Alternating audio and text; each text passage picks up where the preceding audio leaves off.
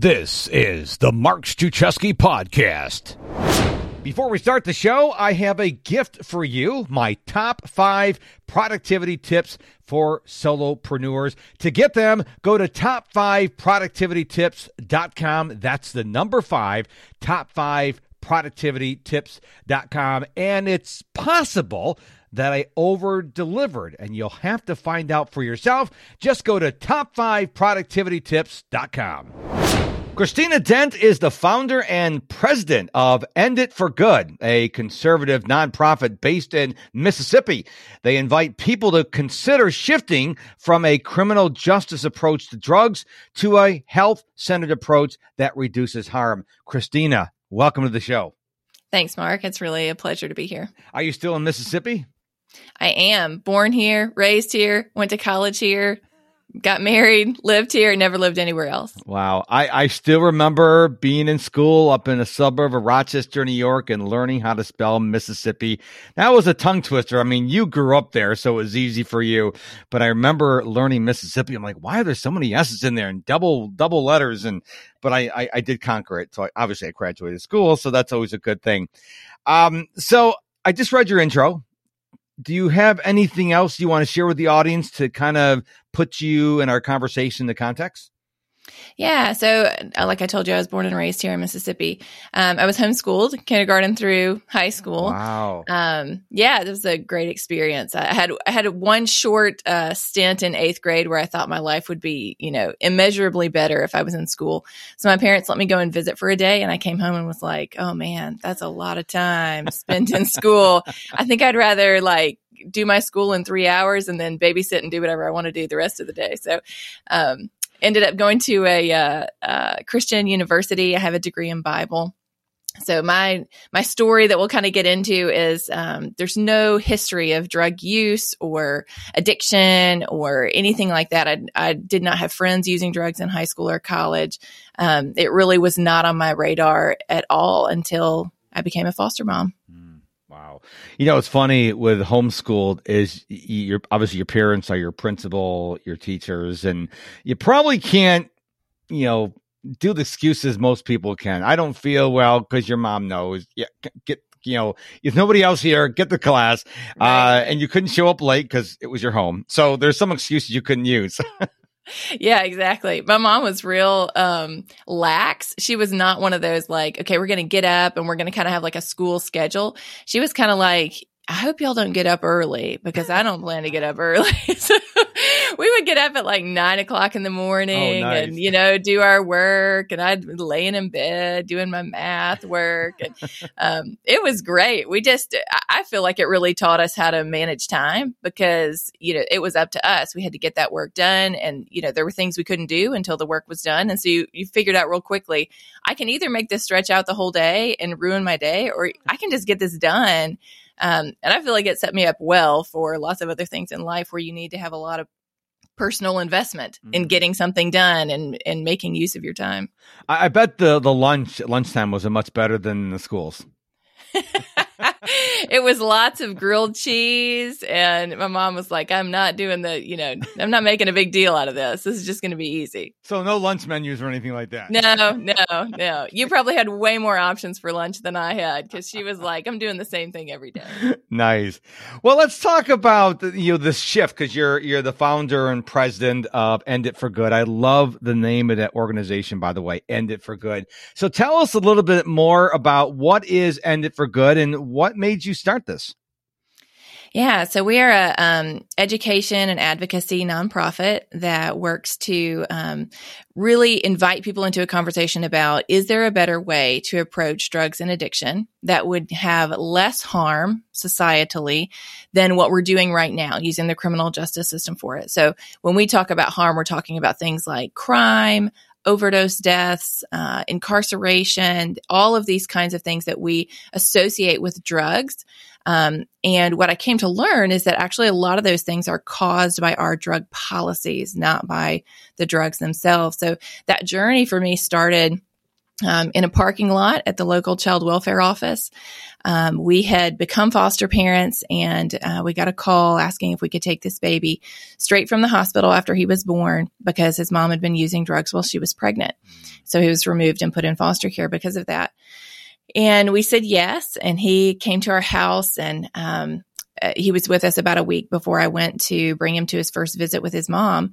And when we got there, um, I pulled in the parking lot, I popped his car seat out of my van and turned around. And there was his mom literally sprinting across the parking lot, weeping towards us. And she ran over and started kissing him, talking to him. And I did not have any context for addiction, didn't know anything about it. I could not fathom how a mom who loved her child could possibly be using drugs while she was pregnant. Um, so in my mind, that meant she doesn't love her child. Otherwise, she wouldn't have been doing this. But what I'm seeing here is this sort of raw, vulnerable um, love from her, which you know, for me, I went straight to suspicion. This can't be real. You know, instead of kind of allowing it to challenge what I had previously thought, I wanted to kind of make sense of what I already thought. And that meant to discredit and discount what she was showing me. And so that's kind of how I, I thought about that. But it really, um, uh, shook me because it, it felt so genuine from her. And she spent her one hour of time with her son in her visitation and then she left for inpatient drug treatment in north mississippi. But she would call me from treatment. I had given her my phone number and um, and she would say can you put me on speakerphone? And she would sing to her son over the phone. And the more that i got to know her the more i realized she is a mom just like me. She loves her son just as much as I love my three sons. And she's also struggling with this really complex health crisis, but it's not a lack of love. It's not a lack of wanting to be free from the addiction.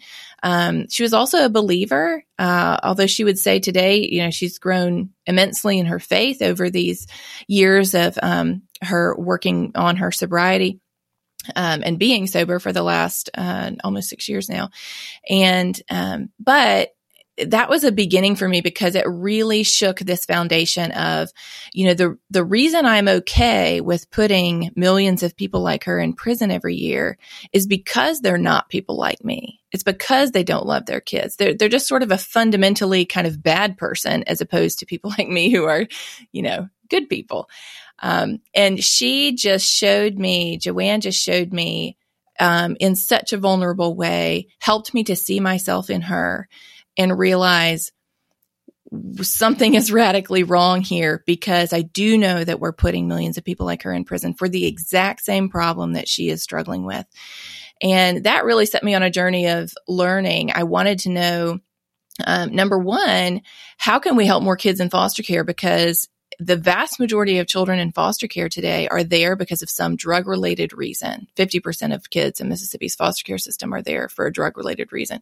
Now that might be that they just tested positive on a, on a drug test and a, a judge got a hold of that and removed the kids solely based on that. But it can also be for, you know, chaotic addiction where there is neglect happening in the home. And so, you know, I thought here I am in foster care because I want to care for vulnerable families.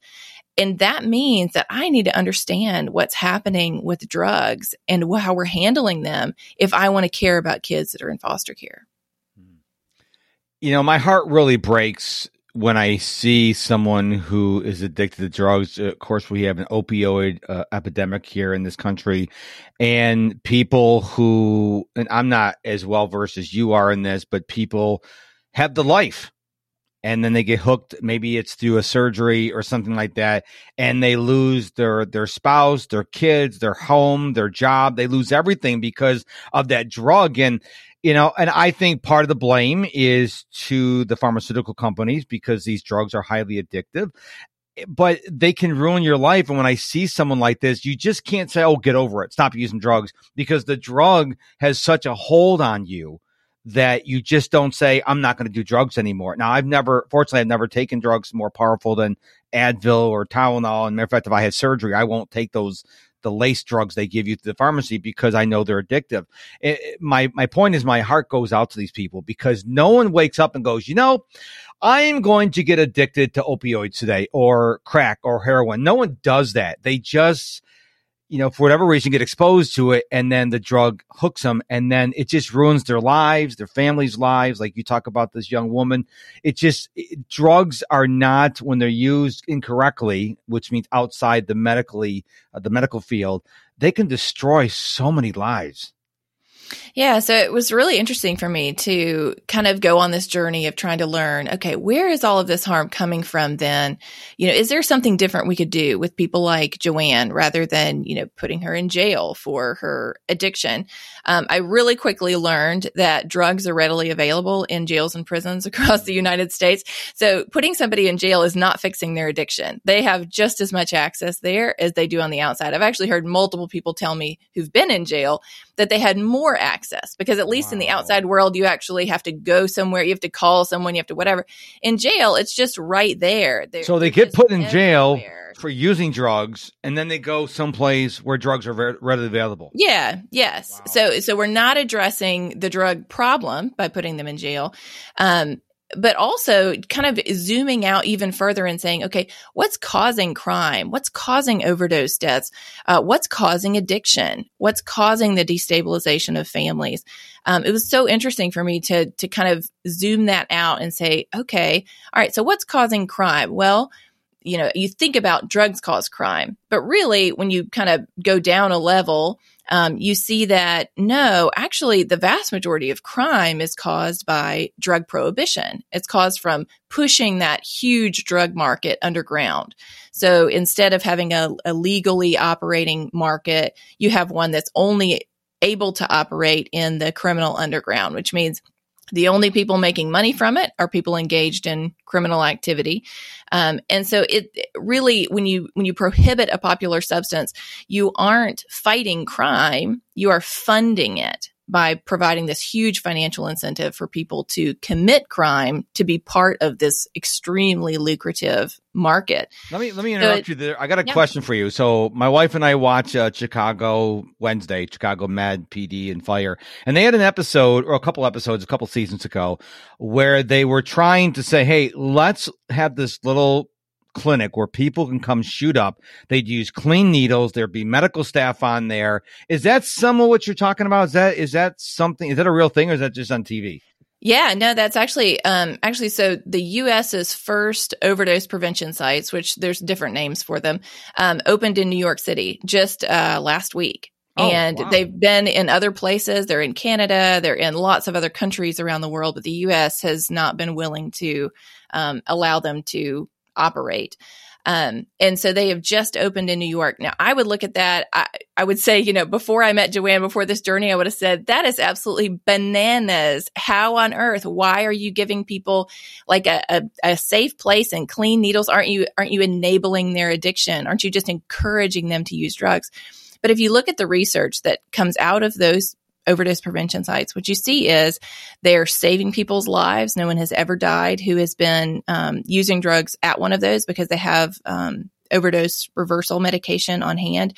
And they give people a touch with healthcare, with options for exiting that chaotic ah, addiction. okay. So you're not forced to, they're not forcing people into treatment, but you can come, you can be safe, you can be with people who are caring and compassionate and who can say, you know, tell me about tell me about your use you know what is this what you want is is it is there something else you want in life um, and for people when you begin to understand the the main causes of addiction um, it's that most people, you know, addiction does not form in healthy places. It forms where there is um, disconnection or trauma or loneliness or all of these difficult things that humans don't cope with well. So we all have different ways of coping with the feelings that we don't like to feel, uh, or the the traumas that happen to us, things done to us that are really painful. And sometimes those develop into addictions. They can be, you know, addictions to food or to your social media or to your work. Um, you can become a workaholic. They can also be addictions to substances or processes like gambling. There's all sorts of different ways that we sort of try to self medicate these difficult experiences um, in our lives. So when you when that begins to kind of form how you think about addiction it's much easier to understand why places like that would be really helpful because if you can take people out of uh, fear and shame and bring them into a place where they can experience just a little bit of safety, of compassion, of uh, an offer of help that's non coercive. Um, it's incredible what that can do to help people make their own healthier choices and to bring them out of that chaos just long enough to feel like maybe there is another way. Um, so in this overdose epidemic that we have, you know, one of the second things that I learned, um, so prohibition causes all this crime, but it also causes a lot of contamination in the drug supply on the street. So you can't regulate things that you don't allowed to be sold legally. So th- right. there's no, you know, you get a baggie of something on the street, it's who knows what. Um, and that's why so many people are dying today because of overdoses. The CDC just released their provisional data for 2020 and we went over 100,000 people dead of a drug overdose. Um, the vast majority of those are opioid related. But when you look into those opioid numbers, what you see is that the vast majority of them, over 80% of them have fentanyl in their systems when they die. Now, fentanyl is a, is a drug that's been used in hospitals for decades. Um, and when you use it in a medical setting, it can be an incredibly helpful painkiller. Um, but when it's on the street, uh, it's not because it's really, really potent. And when people, when you combine high potency without any knowledge of what's actually in the drug that you're buying, what you get is this razor thin margin between getting high and dying. And so when you have prohibition, it causes more and more people um, to use drugs that are laced that they got on the street, and far more people are dying because of that today. So something like an overdose prevention site is a way to to kind of release that pressure valve and say, you know what, if if we're not ready to allow people to legally access the drugs that they want, at least we're going to offer them a place to use the the laced drugs they're using right now where we can actually save their lives if something bad happens and where we can offer them an option to get out of that drug use or addiction that they're in. You think that's going to grow in the United States? I hope it does. I think it will. So what I see happening is uh, incredibly tragically that more and the more and more people die, there becomes a sort of tipping point of maybe we're willing to try things we have not been open to before. And for me, that's just heartbreaking to, because it really is this sort of scale of how many people have to die before we're willing to look at research and evidence rather than just sort of the knee jerk reaction that we have to, I don't like the way that feels. That feels to me like I'm enabling their addiction rather than what does the research say about those kinds of places? It shows that they're saving thousands of lives and they're helping more people exit addiction non coercively just by offering them their own voice, their own autonomy, the ability to stay alive, and the ability to access that treatment when they're ready. So we can save lives, um, but we're going to have to consider things that we haven't been willing to consider before. Um, and I think that we can do that once we realize what's causing all of the harm. So if you want to get rid of crime in your community, you got to address the fact that the reason that crime is there is because of drug prohibition. If you want to save lives from overdose, we have to address the fact that the vast majority of people are dying from drugs they bought on the street that are laced and they're highly potent. That's not going anywhere. That's a feature of a criminalized, prohibited market. It, it, that's just part of it. And there's the only way out of that is to allow people to access legally regulated substances. Um, and in the meantime, allow them to use whatever substances they are using in a place where if they overdose, there is somebody there to offer medical care. The Productive Life, a membership for solopreneurs, will help you gain confidence and clarity, show you how to deal with overwhelm, and teach you how to get and stay focused. To find out more and to sign up, visit theproductivelifemembership.com. Reminds me of the broken window syndrome. Uh, I, at first, I didn't hear about it, but if you're not familiar with that, listener, is once you allow a community allows broken windows, it's a really slippery slope because then people start having abandoned buildings and then people start going in those buildings to have parties. And so the, the theory is, is if you fix a broken window, you won't go down that slippery slope. But I, I want to go back to, you know, you started this organization. You told the story about Joanne and stuff like that. At what point did you, did you, maybe I guess with your husband or whatever, saying, you know, I, I don't want to keep reading this stuff on the news or on social media. I want to be part of the solution. So take us back to that moment where you decided you're not just going to be a passive you're a passive viewer. You're going to do something. Take us back to that time. Yeah. So I, I, went on this journey. I, I learned it ended up completely changing my mind about how we should approach drugs and addiction. I've moved completely away from a, a criminal justice approach.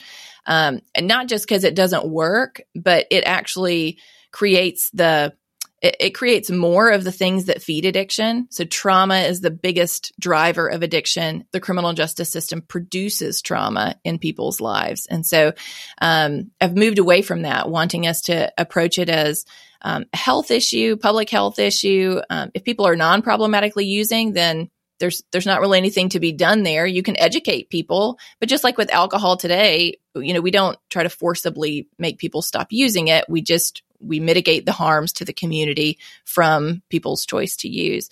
Um, and so I, I began to see, okay, what we do with drugs has this massive impact. I mean, just unbelievable impact on society and culture. Our world is um, all of us, whether we use drugs or not, we live in a world that is marked by the outcomes of drug prohibition. Uh, there, none of us can can really even fathom the world before that time because that's all we've known, and it's part of our daily lives. So many things about our lives are impacted by it.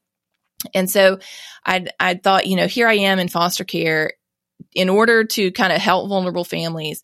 And I actually think now maybe the most helpful thing that I can do is to work on this issue, is to work on inviting other people into a similar journey to learn what's causing the harm and to consider alternatives, to consider, you know, ending the criminalization of possession so that we don't put consumers in jail anymore. Um, considering legal regulation so that those drugs get taken off the streets, which ends a lot of the crime and it ends a lot of the contamination and deregulation of those substances. Um, and so I, I, I started, um, it actually started with a book discussion. So I read Johann Hari's book, Chasing the Scream, which is the best resource I still have come across on this issue. It just chronicles the last hundred years of what we've done with drugs through the stories of people that have lived out uh, what has happened. And so it's it's really engaging. It's a um, really great, really great book. So I had posted a few things on social media about my kind of changing my mind about drug policy.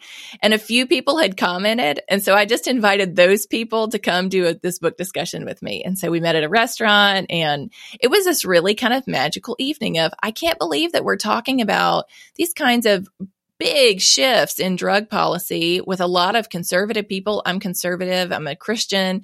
Um, you know, this is like totally different than everything that I grew up thinking about drugs. And so I thought, you know, there was, there's something here. There's these 12 people, very similar kind of backgrounds to mine. Most of us are Mississippians, you know, by birth. And, um, I wonder if there's something here. So I, I hosted another one of those and those people invited some friends and pretty soon there were, you know, 50 people that were coming to these book discussions. And it just seemed like it continued to grow. Then somebody said, Hey, can you come host one you know, in Hattiesburg, which is two hours south of where I live. And I said, well, sure, but I don't know anyone. And these are all word of mouth. Like there's no, there's no marketing behind this. There's just, you know, invite your friends kind of thing. And he said, if you'll come and host it, I will invite people. So I went down there and did um, a discussion with them, and he had 30 people that came, all, all these different people from the community. And so it started as that, just a book discussion. And it really, because of the interest in considering something else than what we've been doing, that's what really got me in thinking this could I don't, maybe this could be something. At that point, I was staying home with my kids. I had been in the private sector before that and um, had been home. And my youngest was getting close to starting school. And it just ended up like very organically growing. Now we're um, a nonprofit. We got nonprofit status in 2019. Uh, we have a staff of four full time employees now. Wow. Um, it just has just taken off as people have loved not just the message, not just the invitation to consider something that could save lives and prevent harm to families, and um, but the way that we do that in a tone that's respectful, in a way that allows people to come and learn and end up wherever they end up. You know, I, we can be friends even if we don't end up agreeing on the best path forward on drug policy.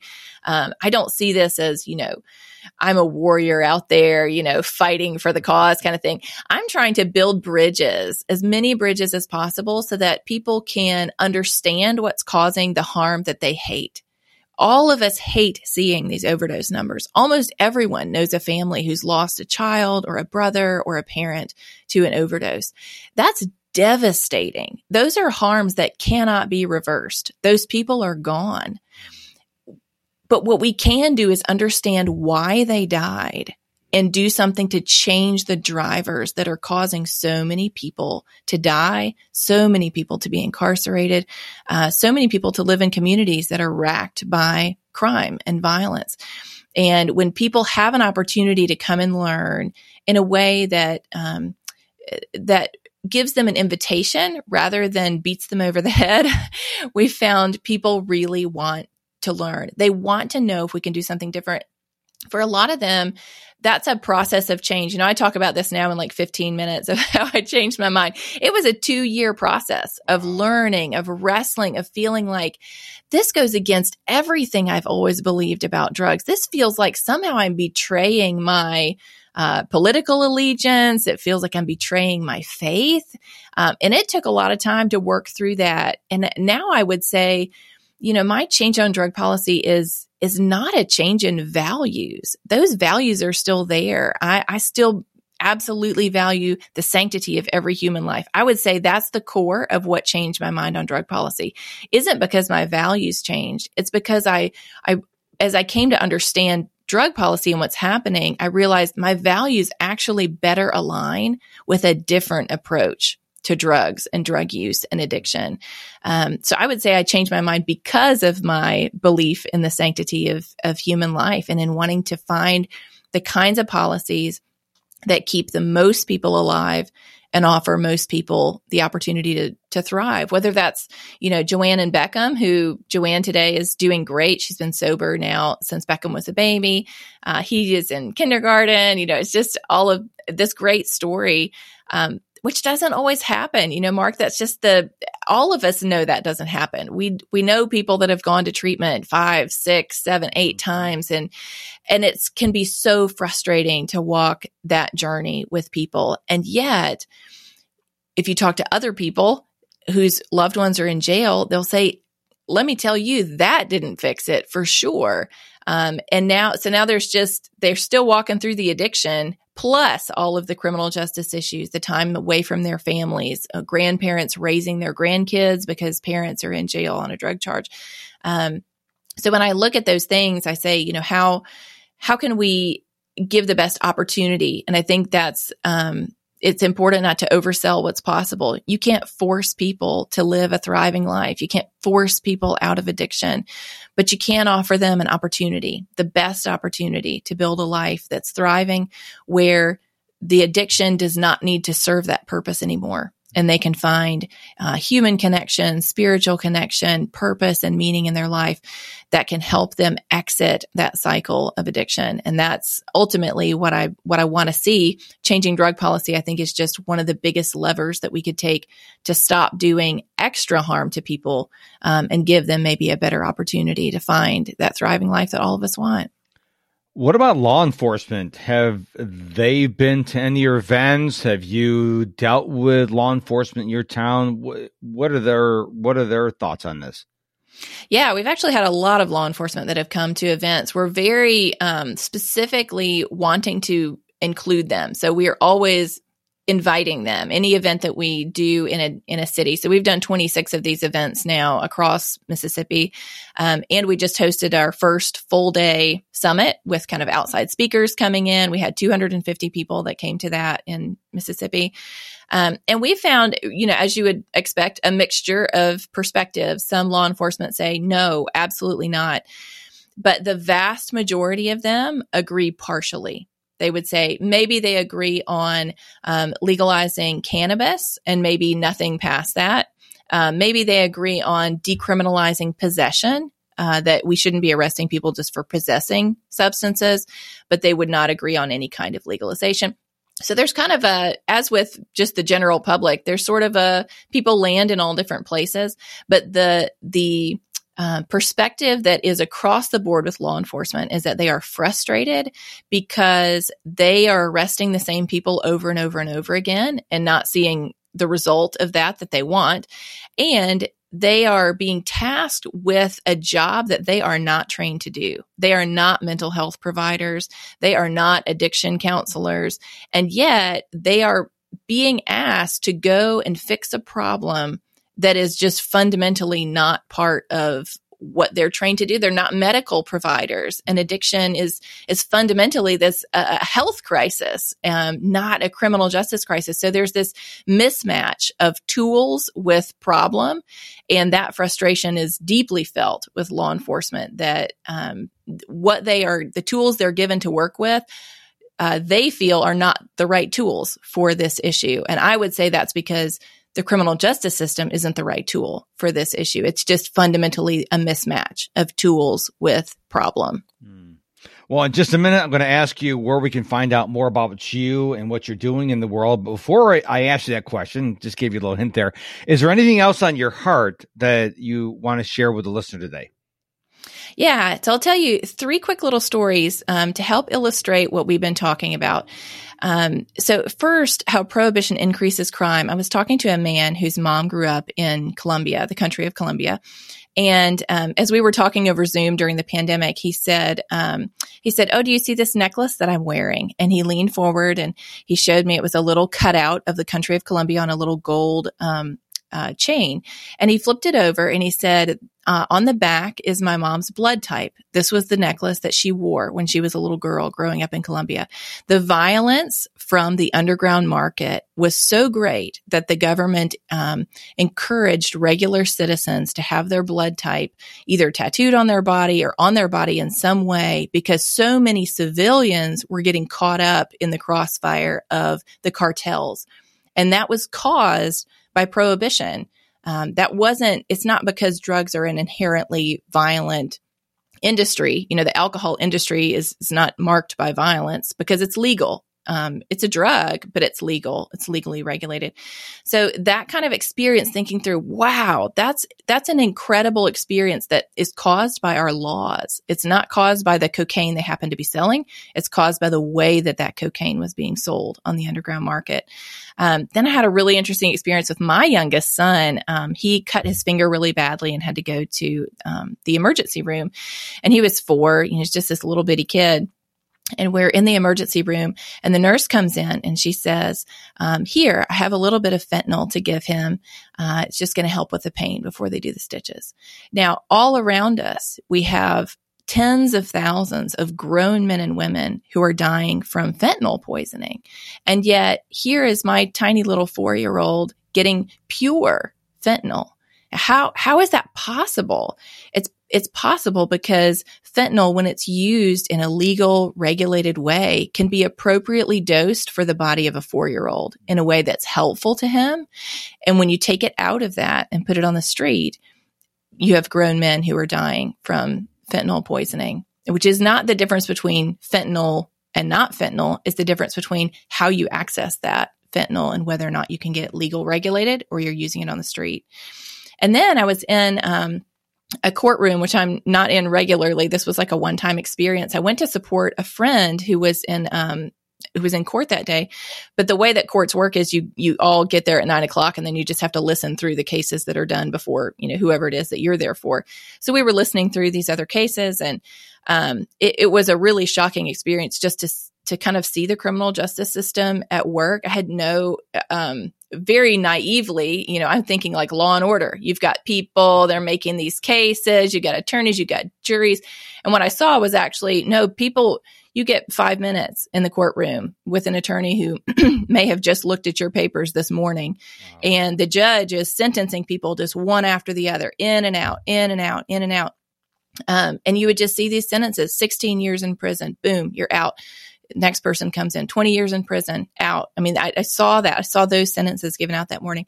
But the one that really stuck with me the most was this man who came in. He was um, probably in his early 20s and he had been arrested for first time um, it was in his first interaction with the criminal justice system at all, first time trouble with the law. And it was heroin possession, not trafficking or anything like that, just possession. And he had been sitting in jail for four months because he could not afford the $10,000 bail that they had set for him. so, first, you've got to kind of ask yourself, why would there be a $10,000 bail for someone who's never been in trouble with the law and they were just in possession of heroin? Um, so I went and looked him up because I wanted to know, like, I wonder what his life is like. Sitting in jail for four months, that's a long time. I mean, if you or I were just out of our life for four months, that's that's a big deal. So I, he had a really unique name, so I could look him up on Facebook. He was on there, and I saw he's married. He has um, a toddler age daughter. Was working uh, in a trade field. Um, and just s- sit and think about that for a minute. What did that do to that young family? Hmm. Maybe he was the sole breadwinner in that home. Um, and now he's gone. He's just gone for four months. Um, and he wasn't being let out that day. They had just brought him back in because he was requesting to have a, a lower bail amount set so that he could get out. And the judge said, well, you know, uh, okay. Uh, so he, he decreased it to $5,000 and said, okay, you know, if I, if it's $5,000, can you do that? And the guy was like, uh, I, I don't know. I mean, I'll, I'll try. That's better than 10. Um, so you just, all of these pieces, and you think about all of these people growing up with this crime, all these people dying of preventable overdoses, all of these people being loaded into our jails and prisons, and the overflow of that, the outflow of that in our communities is a profound nuclear response of family devastation.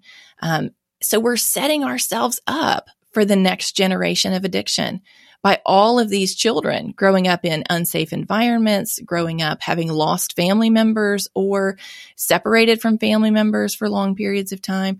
And we know that trauma is the biggest driver of addiction forming. And so if we want to save this next generation from the kinds of addiction issues that we have right now, we have to stop the things we're doing that are causing so much trauma in people's lives related to drugs.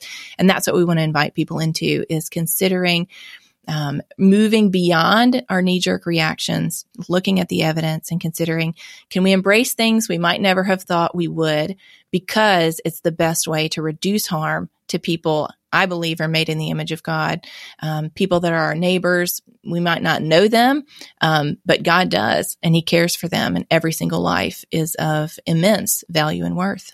Amen. Well, I am so excited that you were here because this is a topic we really need to discuss. So, where can people go to find out more about you and your mission? They can go to enditforgood.com. Um, they can also find us on social media at enditforgoodms. Um, and they can find me on social media at Christina B. Dent. Um, End It for Good shares lots of visuals. I share a lot of kind of my thoughts on these issues. So come join us, enditforgood.com. If you're, if you're kind of like, this is interesting, but I don't, I would need to learn a lot more about this. Um, go to enditforgood.com slash get started. And there's just some easy ways. I did a TEDx talk in 2019. That's kind of a little bit of what we're talking about today. Um, just some easy ways to kind of learn and begin to, to dive in, um, and come on a journey with us. We want to save lives. We want to prevent harm to families. Um, this is a journey of hope and redemption and renewal. And we would love to have you on it. I, I love that. And as I always encourage my listener, don't be a passive listener. If, if Christina's story and her talking to you moved you, go do something. And you can start it by going to enditforgood.com and get some information. Don't just go, wow, yeah, I understand what you're saying. That's the problem with people listening to podcasts. They listen, they go, oh, Christina moved my heart. Oh, what's next? No, don't, don't that don't let that be you, listener. If this conversation moved you, take that next step, whatever that step is. Christina, thank you so much for being on the show today. Thanks, Mark. It was really an honor. And before we go, I just want to say thank you so much for listening to this episode of the Mark Struczewski podcast. I know that there is an endless stream of options for you in this day and age but you took the time to listen to the episode, and I want to thank you from the bottom of my heart. Don't forget to head on over to top5productivitytips.com and get my gift to you, my top five productivity tips. Remember, it's the number five in top five productivitytips.com. They will serve you well. Thank you so much for listening to this episode. We'll see you again real soon.